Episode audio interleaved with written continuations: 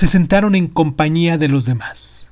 Daba la impresión de que estaban contemplando la oscuridad, pero sus ojos miraban a Dios. Hola, bienvenidos a Crónica Lonares, el lugar donde el mundo entra por tus oídos. Yo soy Irving Sun y en nuestra sección del día de hoy con esta frase de Cuéntame un libro, de el, libro Sus ojos miraban a Dios, de Sora Neale Hurston, comenzamos.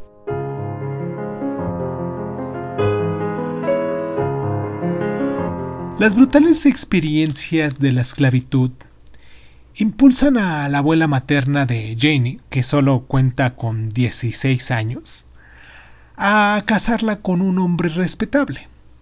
Confía en aislar a Janie de las cargas en potencias ruinosas que eran ella y otras mujeres negras que habrían de soportar. No obstante, el idealismo osado de Janie la deja insatisfecha y abandona a su marido, parco de emociones, por Joel, un soñador extravagante con quien se adentra más al sur para construir una bulliciosa ciudad solo para negros, y a partir de algo más que ambición y un terreno situado junto a la carretera, Joe eleva la situación socioeconómica de Janie, pero ella se convierte en un adorno de éxito de Joe, antes de que mm, que fuese una compañera respetada. Cuando Joe muere, Janie es una mujer de edad madura, lo bastante segura de sí misma para hacer frente a los insistentes rumores de la ciudad y confiar su instinto a Thea Kerr, un misterioso hombre más joven que ella.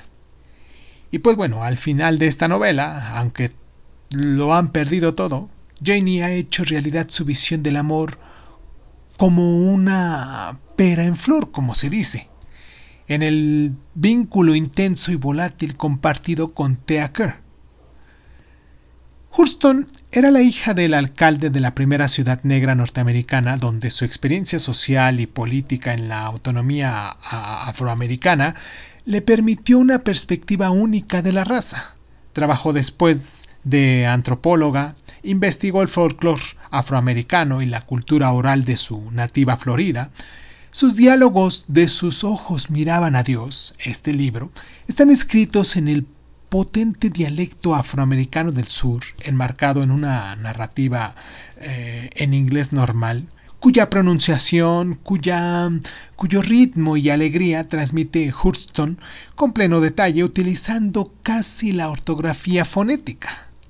Esta celebración del lenguaje coloquial y la vida fue duramente criticada por contemporáneos como Richard Wright, pero Hurston se considera hoy en día una figura muy significativa de la literatura afroamericana.